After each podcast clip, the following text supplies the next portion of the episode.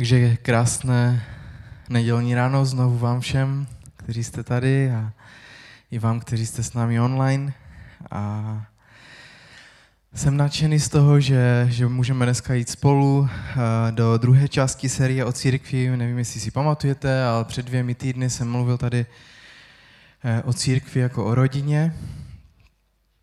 A když se potkáte ve městě, jako je Těšín, nebo i Třinec,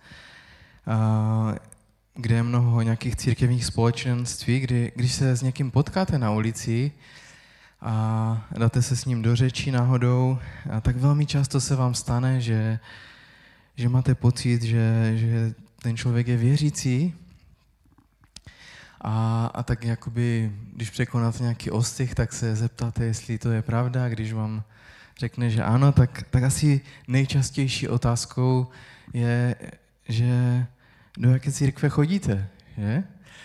Zajímavá, zajímá nás tím, že tady, já nevím, deset zborů, nebo i v Třinci ještě možná víc. Um, že do jaké církve chodíte? A zeptáte se do evangelické, do katolické, nebo do CBčka, a pak, když řekne do CBčka, tak do kterého, a, um, nebo do ACčka, do kterého, že? A ale co když je církev víc, víc než nějaká budova, nebo co když je spíš více jako tělo? Tělo, které jakoby se skládá z mnoha částí. A chtěl bych dneska mluvit o tom jako církev, jako tělo. A fyzické tělo je jeden z takových nejsilnějších a nejdominantnějších obrazů toho, co co Bible přirovnává k církvi. A jedno tělo, které je z mnoha částí. Jedno tělo, které má prsty, oči, uši, nos. Duchovní tělo, církev, která je jedno tělo, které má mnoho částí. A v této sérii, o které, která by měla být čtyřdílná, se díváme na takovou biblicky bohatou obraznost toho, co, co znamená církev, jak to vypadá, jak se církev chová. Bůh nebo Ježíš prostě ustanovil církev a je jasné, že on nejlépe ví, jak, to má vypadat, že, že jak to navrhl a jak, jak, jak to je a jak má fungovat církev. A minule teda před dvěmi týdny jsme měli církev jako rodinu, dneska bude církev jako tělo, příští týden bude církev jako nevěsta a podívejme se společně na ten dnešní text. Budeme vycházet z 1. Korinským 12. kapitoly a začneme 27. veršem teďkom. A je tam napsáno, vy jste tedy tělo Kristovo a jednotlivě jeho části. Vy jste tedy tělo Kristovo a jednotlivě v jiném překladě je a každý z vás je jeho částí. Takže pro většinu z vás, když, nebo pro většinu z nás, když čteme Biblii a přemýšlíme, nebo nevím, jestli to tež tak máte, ale když čteme Biblii a čteme nějaké ty dopisy Pavla eh, do těch měst různých, tak já se většinou zamýšlím nad tím, komu to vlastně psal, jak to tam asi vypadá dneska, jak to tam vypadalo kdysi. A možná si nějak dokážeme představit to město, kde byl ten dopis adresován, byl to Korint, město, které je dneska součástí Jižního Řecka, je mezi Peloponovským poloostrovem a pevninou na severu, takový úzký pás pevniny, který tak propojuje tu severní a jižní část. Je to velké přístavní město a když jste měli v prvním století zboží, které jste chtěli převést na sever, neopak, nebo naopak ze severu na jih, tak jste vždycky museli přes Korint. A bylo to obrovské obchodní centrum, lodě pluly ze západu i z východu a mm, až vlastně v 19. století vytvořili kanál, který propojuje, takže už můžou i proplout po pevnině. A ze severu na jih taky šli po pevnině. Jo? Takže bylo to hodně takové, taková křižovatka. A dneska bychom Korint viděli takhle. Eh, zbytky Apolova chrámu, postaveného zhruba 2000 let tomu. A, ale v zásadě vidíte dneska trosky a v minulosti mohl Korint vypadat asi takhle. To je nějaké umělecké stvárnění na základě historických záznamů a archeologických vykopávek. Bylo to prosperující, skvětající město a bylo to mezinárodní město. Byli tam lidé z různých národů. Díky té transitní dopravě ze všech světových stran, tak jste na ulici mohli klidně slyšet půl tuctu, půl tuctu různých jazyků a, a šli jste možná po pár stovkách metrů po ulici a slyšeli jste možná řečtinu, latinu, hebrejštinu, egyptštinu a další jazyky. A právě tam na tom místě a poštol Pavel okolo roku 51 po Kristu strávil asi rok a půl a v tom městě e, založil společenství věřících následovníků Pána Ježíše Krista. Byl tam rok a půl a potom odchází a další místo, na kterém je, tak je vlastně Efes. A je to jenom přes to Egejské moře a tam tráví další tři roky. A během toho, co je v Efezu, tak se v Korintu v církvi dělaly celkem velké problémy. Velká část první korinským, které jsme četli, tak je o napravování církevní rodiny v Korintu. Chce je zpátky vrátit na, na tu pravou cestu, připomíná jim věci, které vyučoval, a v té části, kterou dneska čteme, tak Pavel píše o tom, jak má církev fungovat jako tělo. A když se ponoříme spolu do té 12. kapitoly, tak věřím, že to je jedno z takových dost důležitých zamyšlení, které jako křesťanské centrum v Českém Těšině můžeme mít. A co chci na počátku zdoraznit, je, že je obrovský rozdíl mezi tím chodit do církve a tím být součástí těla. Je neskutečný rozdíl mezi navštěvováním církve a, a tím, že jsme součástí těla, do kterého patříme. A když půjdeme tu 12. kapitolu, tak se spolu podíváme, co vlastně hrozí i církvi, která vlastně má být tělem, ale přináší to sebou nějaké hrozby.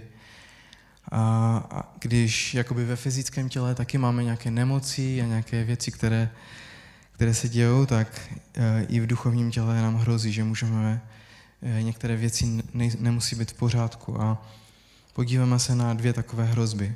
A na konci bych vám chtěl dát takový úkol, který věřím, že bude pro, pro některé z vás zásadní a důležitý. Takže pojďme na to, mám tři body, jako většinou to tak bývá. A tak byl bych strašně moc rád, abychom všichni, kteří jsme jakýmkoliv způsobem nějak spojení s kácečkem, abychom mohli vědět, že je to tělo, do kterého můžeme patřit a nejenom církev, do které můžeme chodit. A prvním takovým bodem, který mám a na který se zaměříme, jsou duchovní dary. A duchovní dary jsou jedním z hlavních témat té 12. kapitoly 1. Korinským. A tak bych chtěl přečíst 12. verš. A je tam napsáno, tělo tvoří jeden celek, i když se skládá z mnoha částí, i když je všech těch částí mnoho, přece tvoří jedno tělo a právě takové je to s Kristem. Co to, to, co tady Apoštol Pavel dělá, tak dává takovou analogii mezi sborem a fyzickým tělem a říká, tak jako máme nebo tak jako vaše fyzické tělo má spoustu částí, tak je to i s Kristovým tělem, církví. A takové vyjádření, které tam vidím, je, že je jedno tělo a mnoho částí. To chci, abyste si zapamatovali. Eh, církev jako tělo je jedno tělo, které má mnoho částí. A když Pavel mluví o těchto mnohých částech, to, o čem mluví, je něco, o čemu říkáme duchovní dary. A, a pro jistotu bych chtěl zdůraznit, že duchovní dár není, když koupíte svému synovci na narozeniny Biblii, a nebo, a myslíte si, že jste mu dali duchovní dárek, nebo když koupíte nějakou záložku do Bible, kde je, je verš z Bible a tak si myslíte, že jste dali někomu duchovní dar, tak to úplně není. A duchovní dar je nadpřirozenou podporou a nejméně jeden je dán každému věřícímu v církvi, je dán skrze Ducha Svatého, je to nadpřirozená schopnost za účelem, a to je důležité, pozbuzování, utěšování, nebo je to výzva, nebo nějaké směrování, nebo rozvíjení dalších částí těla. Duchovní dary jsou něčím, co náš nebeský Otec, čím se o nás stará, vede nás, směruje, pomáhá, uzdravuje, ujišťuje skrze vzájemnou práci, skrze každého z nás. Není to věc, která je daná proto, abychom si sami nějak s tím pomohli, nebo já nevím co. Je to, duchovní dary jsou dané do církve proto, abychom si navzájem jimi sloužili. A, takže duchovní dary, každý má aspoň jeden.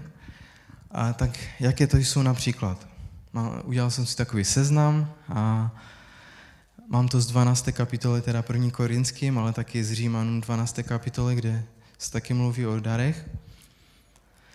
To znamená, že věřící v Římě asi měli takové podobné vyučování jako věřící v Korintu. A apoštol Pavel jim říká, jak to asi vypadá s těmi dary. A ten seznam není vyčerpávající, ale dávám takový trochu obrázek toho, jaké jsou některé z těch duchovních darů. Takže jste připraveni? Je jich docela dost. Proroctví, služba, vyučování, povzbuzování, dávání nebo štědrost, vedení, nějaký leadership, milosrdenství, moudrost, víra, uzdravování, zázraky, rozlišování, jazyky, výklad jazyku, praktická pomoc, zpráva, evangelizace, pohostinnost. A, a teď bych si vzal asi 10 minut, abych každý z nich popsal. Ne. Ne, nebudu to rozebírat, ale chci, abyste v zásadě viděli tu různorodost, když apoštol Pavel mluví o tom, že Duch Svatý dává dary do církve. Dává je, jsou říká, poslouchejte, jste jedním tělem, ale máte mnoho částí. Jste jedno tělo, ale jste různí lidé, jsou různá nadpřirozená obdarování, a abyste přinesli různé věci pro povzbuzení, utěchu, výzvu, růst a směrování ostatních věřících v tom těle. A tenhle seznam je příkladem těch duchovních darů, které někteří z vás mají. Kdybychom popsali nějaký random eh, den v církvi, eh, třeba čtvrtek v těle sboru křesťanského centra, jak by to mohlo vypadat, tak v sedm ráno jde někdo do práce a staví se do Kauflandu pro svačinu a jde tak s vozíkem a najednou potká nějakého imaginárního Toma, který dávno chodil do sboru, ale už přestal a ptá se ho, jak se má a co se děje a proč, uh, proč už se dlouho neukázal, co prožívá. A Tom překvapivě říká, jak se má a není to vůbec super, a vůbec to není dobré. Říká mu o dvou nebo třech závažných věcech, se kterými zápasí a upřímně to vypadá dost bídně a beznadějně. A když Tom skončí, vychází spolu z obchodu a on si říká, OK, tak budu se za Toma modlit, jak přijdu domů. A, ale má pocit, že by se měl za něho modlit hned. Ale zdá se to tak trapné, že tam Zrovna v 7 hodin všichni přicházejí do, do obchodu, že znáte to. A zrovna začíná ve čtvrtek akce, že? Takže um, je to dost trapné se tam před všema modlit, ale, ale ptá se ho, možná to bude vypadat blbě, ale mohl bych se za tebe modlit? A modlí se tam mezi těmi vozíky a, a tím parkovištěm.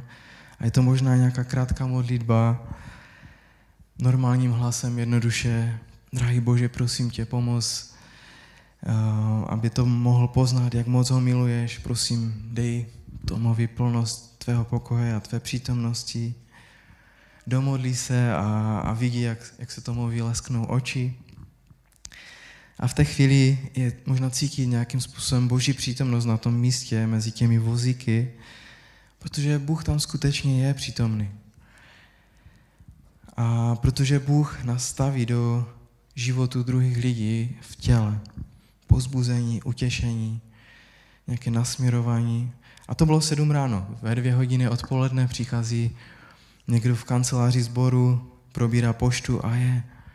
To je hezké, nějaké, nějaké poděkování ručně psané v obalce a za pohřeb, který jsme měli minulý týden u vás. Děkujeme, že jste nám cizím lidem dali možnost cítit se, jako bychom byli součástí rodiny. To je takový nejlepší popis pohostinnosti, jak je možné vidět. Pomoc cizím lidem cítit se jako rodina. A cítí, možná ti lidé tam psali, cítili jsme boží útěchu uprostřed naší ztráty. Cítili jsme boží útěchu skrze normální lidi ze sboru. A to by měl být normální čtvrtek.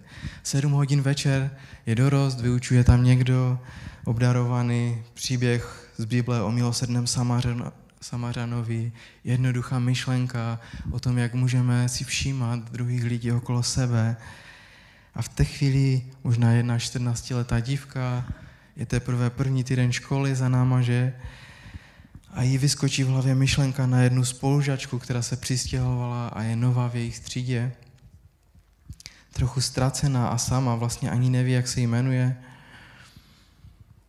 a jen její tvář se jí promítne v mysli a pak se rozdělí možná do skupinek, vedoucí skupinky se zeptá, tak nemluvil k vám nějak Bůh, neukazoval vám, když jsme mluvili o tom Samařanovi někoho a, a ta dívka najednou říká, jo, mě napadla moje spolužačka ve škole a poprvé možná v životě má pocit o tom, že Bůh ji k něčemu vede do konkrétní situace.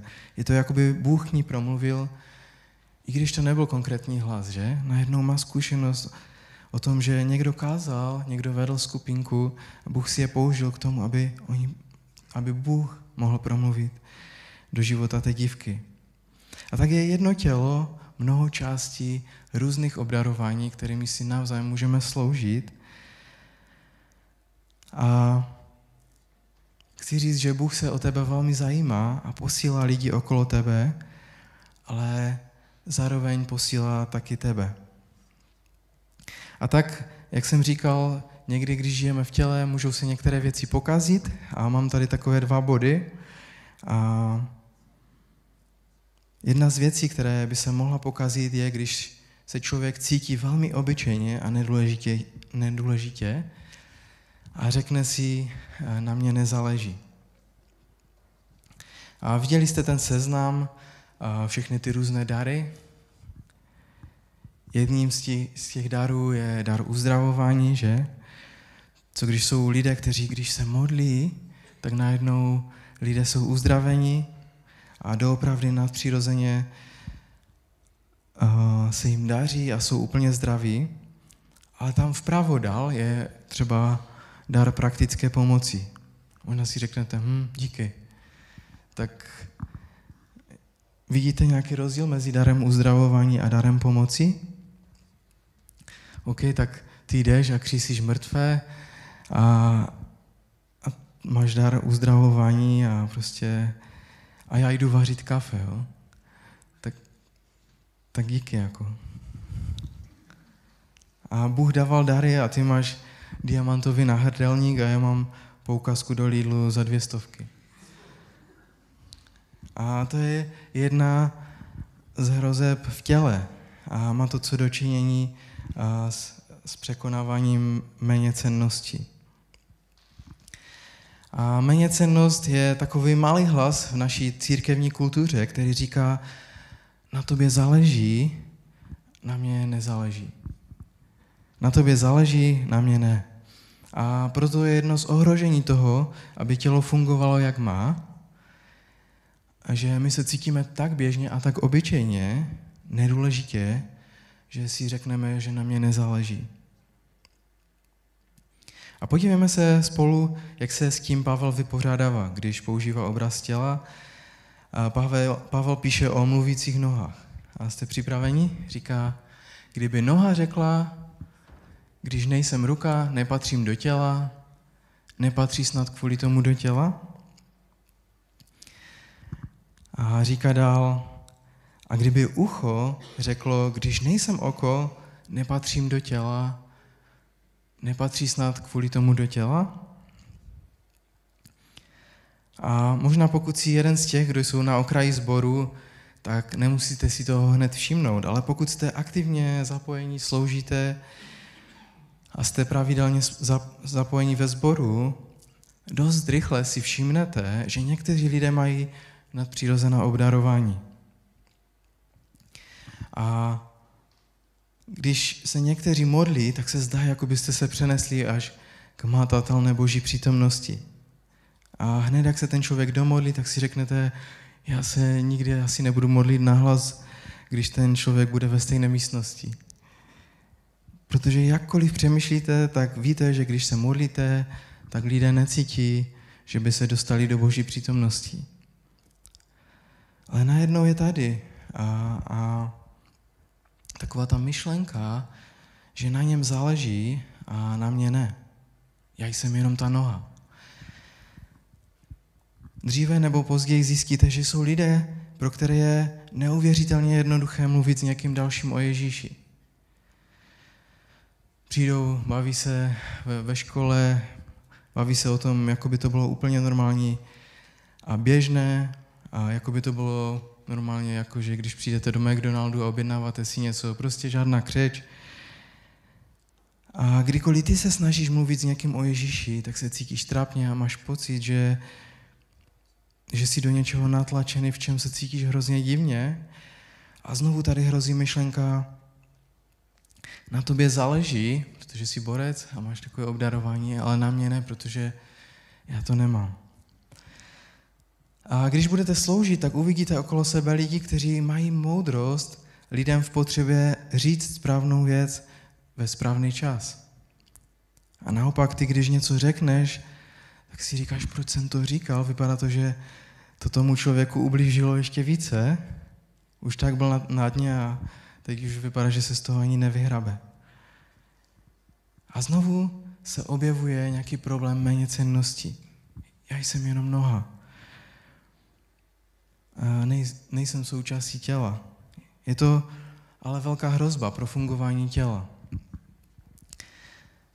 Tady je realita těla. Tělo potřebuje nohy a tělo potřebuje uši. Když noha řekne, OK, já nejsem ruka, na mě nezáleží, když ucho řekne, nejsem oko, na mě nezáleží, dokážete si to představit? To, co Pavel říká, je, je toto kdyby bylo celé tělo okem, kam by se poděl sluch? Kdyby bylo celé sluchem, kam by se poděl čich?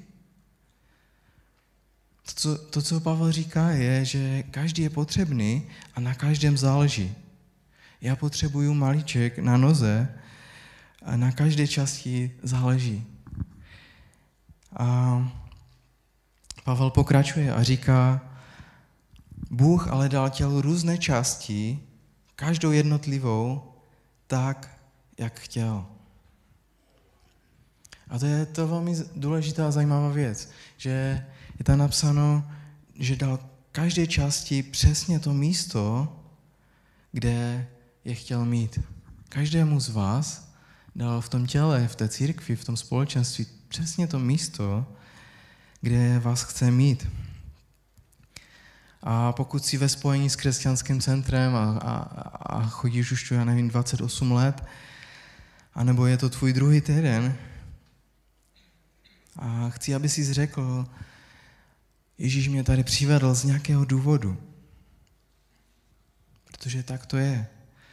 To je to, jak Bůh dává lidi dohromady. On, on tě sem postavil a má to svůj důvod. A je pravda, že spousta lidí se v církvi cítí tak nějak obyčejně. Možná si borec ve své práci, šefuješ firmu, nebo si eh, máš velký doktorát, PhD, nevím z čehokoliv, učíš na vysoké škole a najednou přijdeš do církve a cítíš se nějak, že jsem takový obyčejný. A tak to kázání je pro obyčejné lidi. Buď věrný tomu obyčejnému. A důvěřuj Bohu, že bude konat neobyčejně a nadpřirozeně ve tvé obyčejnosti. Buď věrný a věř, že Bůh bude dělat nadpřirozené věci. Přestože se ti zdá, že jsi obyčejný, tak když Bůh začne jednat, tak si sedneš na zadek a řekneš, oh, Bože, to je, to je úžasné, to je něco, co, co jsem nikdy nečekal, že, že se může stát. Takže hrozba číslo jedna pro církev jako tělo je méně cennost, která nás zabrzdí a říká nám, na mě nezáleží. Nějaké typy, co by mohla být ta druhá hrozba? Pokud první hrozba je méně cennost, tak druhá bude nadřazenost. Jo, přeceňování, nadřazenost.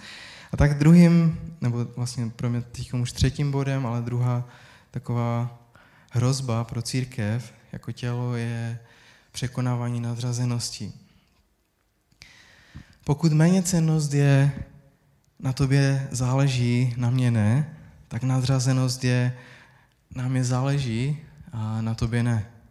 A upřímně tahle věc je dost rozšířena eh, v Ježíšově společenství v Korintu. Nám je záleží, na tobě ne.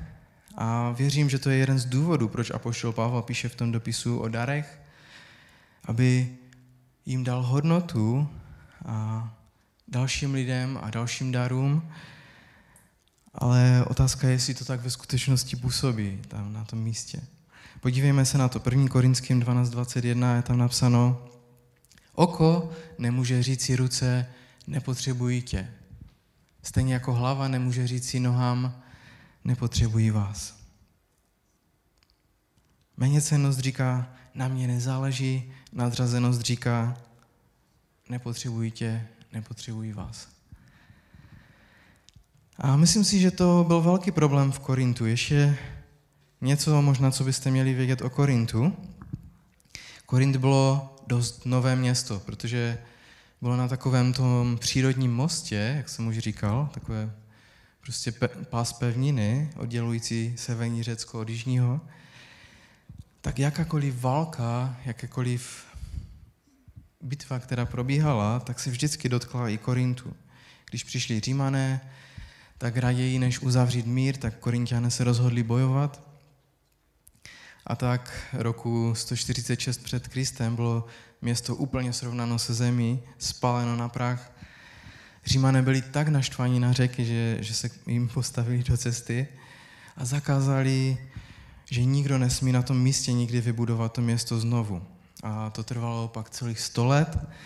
A 46 let před Kristem Julius Cezar podepsal takový edikt, že Korint může být znovu postaven. A byl tam obrovský přísun peněz a lidí a bylo to jako docela významné místo, že taková křižovatka, jak jsem říkal. Takže Římané si řekli, jo, možná to bude fajn, když, když tam nakonec to město bude. A v prvním stole, století, hlavně za vlády císaře Tiberia a Klaudia, byl v, Koren, v Korintu šílený stavební boom. Byla to jiná doba možná než dneska, ale kdybychom, kdyby to bylo dneska, a, tak by to bylo jedno z měst, kde jdete a počítáte ty jeřáby. Nevím, jestli vidíte někdy ty fotky, jak tam jsou prostě desítky, stovky jeřábů v Dubaji nebo v různých takových těch městech, které se strašně rychle staví a všechny současně na všech těch místech se pracuje najednou. Tak v Korintu to vypadalo tak přesně. A, a všechno v Korintu bylo nové. A poslouchejte, pokud jste chtěli někým být v té době, Korint bylo dobré místo, kde se přestěhovat. Díky tomu, že všechno bylo nové, bylo to moderní a super, a tak se Korint stal místem pro lidi, kteří hledali nějaké postavení. A to bylo z více důvodů, protože když jste se někdo narodil ve významném městě, tak automaticky měl lepší postavení, Druhá věc byla rodina, když vaši rodiče něco znamenali a tam se schromažovali takoví ti schopní lidé v tom městě, tak automaticky jste měli dobrou výchozí pozici. A další věc byl majetek a obchod tam celkem frčel. Takže množství majetku zlepšovalo vaše postavení. A v Korintu se tyto věci řešily více než kde jinde v té době na světě. Nikdy jste si nevybrali přátelé lidí z nižšího postavení a bylo tam hodně rozlišování takových těch vrstev, společenských vrstev, jak lidi byli postaveni. A buď jste si byli rovní, nebo jste hledali nějakou přízeň lidí, kteří byli vyššího postavení, ale nikdy jste se nebavili s těma, kteří byli nižšího postavení. V církvi to bylo úplně jiné, že? Víme, že církev fungovala napříč uh, národy, napříč prostě uh, společen, společností, napříč ekonomickými skupinama a vším možným. A, ale tohle to bylo nastavení společnosti, ve kterém i církev v Korintu byla. A i tohleto myšlení mělo nějaký dopad a vliv na společenství následovníků Ježíše v Korintu. A ten seznam duchovních darů byl jedním z ukazatelů toho, na kom záleží a na kom ne. O, já mluvím v jazycích, ty ne. Když se modlím za lidi, jsou uzdravení, když ty se modlíš, tak se nic neděje. A tragédie Korintu je, že ty dary, které Bůh dal pro budování církve, pro budování těla, se staly dalším nástrojem k označení na mě záleží a na tobě ne. A bylo to možná nějakým způsobem tragické. A myslím si, že to myšlení, já tě nepotřebuji, já vás nepotřebuji, jak tam Pavel říká, ohrožuje někdy i, i naše společenství v křesťanském centru v Českém Těšíně. Nám je záleží, na tobě ne. A myslím si, že to, co ohrožovalo je, ohrožuje dneska někdy i nás. A osobně si nemyslím, že to, co nás ohrožuje, jsou ekonomické rozdíly. Myslím si, že tady může být nějaký dělník a vedle něho v řadě sedí majitel té firmy, ve které pracuje, nebo ředitel ve firmě. Nemyslím si, že to jsou rozdíly ve vzdělání. Máme tu lidi s doktorátem, kousek dál sedí nějaký student, který ještě uvažuje, jestli dokončí vůbec školu. Kousek dál nějaký další učitel. A myslím si, že vzdělání není nějaká věc, která nás, nám hrozí v nějakém rozdělení.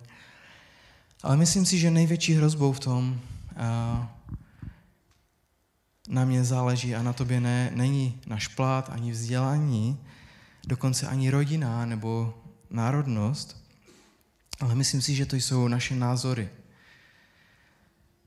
To je to, co si myslím. To je to, co si myslíš ty. Já mám pravdu, ty se milíš. Na mě záleží, na tobě ne. Já tě nepotřebuju. A možná si řeknete, dobře Honzo, tak jaké názory? Možná se můžeme podívat zpátky několik let, že? Pár let. Můžeme se podívat na roušky, respiratory. Pomáhají nebo ne? Nějaké nezhody ve vašich rodinách? Očkovat se nebo neočkovat? To je otázka, že? Kdybychom procházeli sál, našli bychom spousta odlišných názorů. Prezident Zeman, premiér Fiala, nebo přednedávnem byl premiér Babiš, dost rozdílné názory na všechny ty lidi a někdy jako křesťané jsme uh, máme tendenci začít hrát tu hru uh, doby, ve které žijeme, kde je to podobné jako tehdy v Korintu.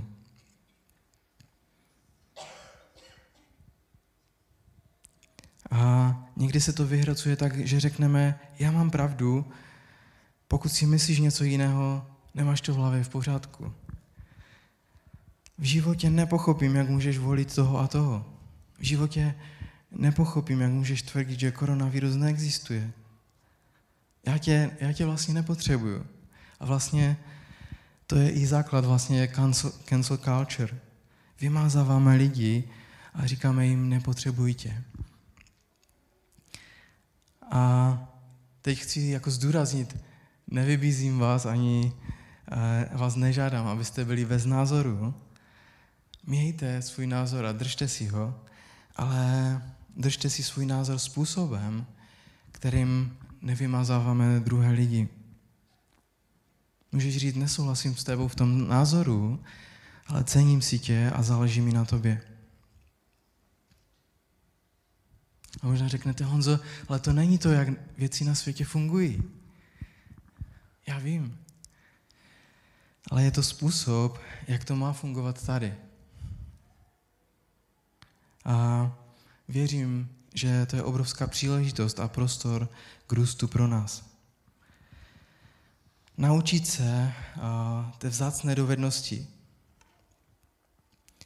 Když nesouhlasíme s někým, a ovládat své emoce, na, náš tón, ve kterém mluvíme, naše vyjadřování, gesta. A jedna s druhým jako s někým, kdo má pro nás hodnotu a záleží nám na něm. Je to, je to jenom já, kdo si myslí, že, že to potřebuje řešit ve svém životě. Je to velký prostor, kde můžeme růst. A takže tady je otázka na vás. Co dělat, když v srdci necítíme, že na těch lidech doopravdy záleží? To se mám prostě jenom tak rozhodnout? Že mi na někom záleží? Co když si jich nevážím? Mám předstírat, že si jich jako vážím? Co dělat, když upřímně lidé ze stejného společenství, stejného těla Kristova stejného sboru a vy, vy si jich nevážíte. Nemají možná pro vás hodnotu. Co s tím dělat? A tak mám pro vás něco, mám takový úkol. A Pavel v Římanům říká mm, ve 12. kapitole, právě tam, kde mluví i o těch duchovních dárech, Římanům, tak potom říká takový návod a říká, radujte se s radujícími a plačte s plačícími. A já myslím si, že dává takové řešení, takový návod k tomu, jak můžeme změnit svůj pohled na druhé lidi, se kterými možná nesouhlasíme v některých věcech, možná máme jiné názory a něco nám třeba nesedí, ale tím návodem je sdílená radost a, a sdílený smutek. Kdy, kdy skutečně přicházíme do do života druhých lidí a, a vstupujeme do těch věcí. A, a co to může znamenat? Může to znamenat, uh, někdo se stane babičkou a dědečkem a narodí se jim vnuk. Přijdeme a radujeme se spolu s něma, nebo rodiče teda, narodí se jim syn nebo dcera. Můžeme se s nimi radovat, můžeme přijít praktickým způsobem. Někdo je povýšen v práci, můžeme mu to přát a, a přijít a říct, máme, máme za tebe radost, že, že se ti daří. A můžeme přijít a, a cíleně mm, vstupovat a, a být jako to tělo Kristovo, které se raduje s radujícími a, a zároveň i můžeme prožívat smutek s lidmi, kteří, kteří zažívají těžké věci, kteří zažívají Mm, trápení. Možná někdo chodí z operace na operaci a, a pořád se zdá, že každá ta operace je horší a horší a um, moc se to těm doktorům nedaří a my můžeme přijít a, a modlit se s tím člověkem a vyjádřit smutek, že nám je to líto. A, a další věci. Ně, někdy se stávají problémy v rodině a, a mm, prožíváme různé těžké věci. A já bych vás chtěl vyzvat, abychom byli lidmi, kteří skutečně jako tělo Kristovo můžeme projevovat eh, sdílenou nebo radovat se s radujícími a plakat nebo zažívat smutek s těma, kteří, eh, kteří se trápí, kteří zažívají těžké věci. A tak na závěr taková výzva, abychom byli lidmi, kteří skutečně nejsou těmi, kteří si říkají, já jsem k ničemu, ale abychom věděli, že máme své místo tady v tomto sboru, že máme své místo v tomto společenství a kdykoliv zrezignujeme na tu úlohu, kterou, kterou nám Bůh dává, tak, je, tak to není tak, že je to fajn, prostě někdo jiný to udělá, ale, ale je to prostě tak, že, že tam je prázdné místo a že, že potřebuješ vstoupit do té věci, kterou Bůh tě volá, aby si dělal, aby si společ, v tou, tím dárem, který Bůh ti dal, sloužil ke společnému užitku a růstu. A zároveň naopak, uh, pokud si myslíme, že, že druhé nepotřebujeme, tak jsme na velkém omylu, protože každý z nás, ať jsme jakkoliv schopní, tak nemáme všechny dary a potřebujeme druhé lidi, kteří jsou okolo nás, aby nám sloužili. A potřebujeme jim k tomu dát prostor. Někdy lidé si říkají, no, ten nic nepotřebuje, ale právě proto, když si navzájem můžeme dávat prostor, tak můžeme jako církev fungovat tak, jak to Ježíš zamýšlel, jako tělo. A mm, pojďme teď společně postat a chtěl bych se krátce modlit. Pane Ježíši, já ti děkuji za to, že jsi ustanovil církev a že i přesto, že v církvi jsou nedokonalí lidé, tak ten tvůj plán o církvi je, je skvělý a dokonalý. Já ti děkuji za to, že můžeme vidět ten obraz těla jako církve, kdy všechny ty věci jsou propojené a slouží si navzájem a fungují jako celek. Děkuji ti za to, že jsi hlavou církve a že, že můžeme se o tebe opírat a že můžeme spolehat na tebe a důvěřovat ti, že věci, které, do kterých nás voláš, že, že můžeme s tvojí síly zvládnout. A díky za to, že nás obdarováváš každého svým duchem. A tak tě prosím o to, abychom to nenechávali jenom tak, ale abychom mohli si navzájem sloužit, a abychom nebyli pasivní, a, ale abychom mohli být funkčním tělem, které, které funguje a prosím tě zároveň, abychom si nechali sloužit druhýma lidma a nemysleli si, že všechno zvládáme sami, protože tak to taky není. A taky děkuji za tenhle ten obraz a tak modlím se za každého, kdo dneska možná nějakým způsobem zažívá těžké věci, tak tě prosím o to, abychom dokázali si navzájem projevovat i, i ty emoce v tom, kdy, kdy se můžeme radovat společně, kdy můžeme zároveň spolu plakat. A tak to dej do, do našeho společenství. Amen. Amen. Tak ať vám Bůh žehná a uvidíme se zase příští týden.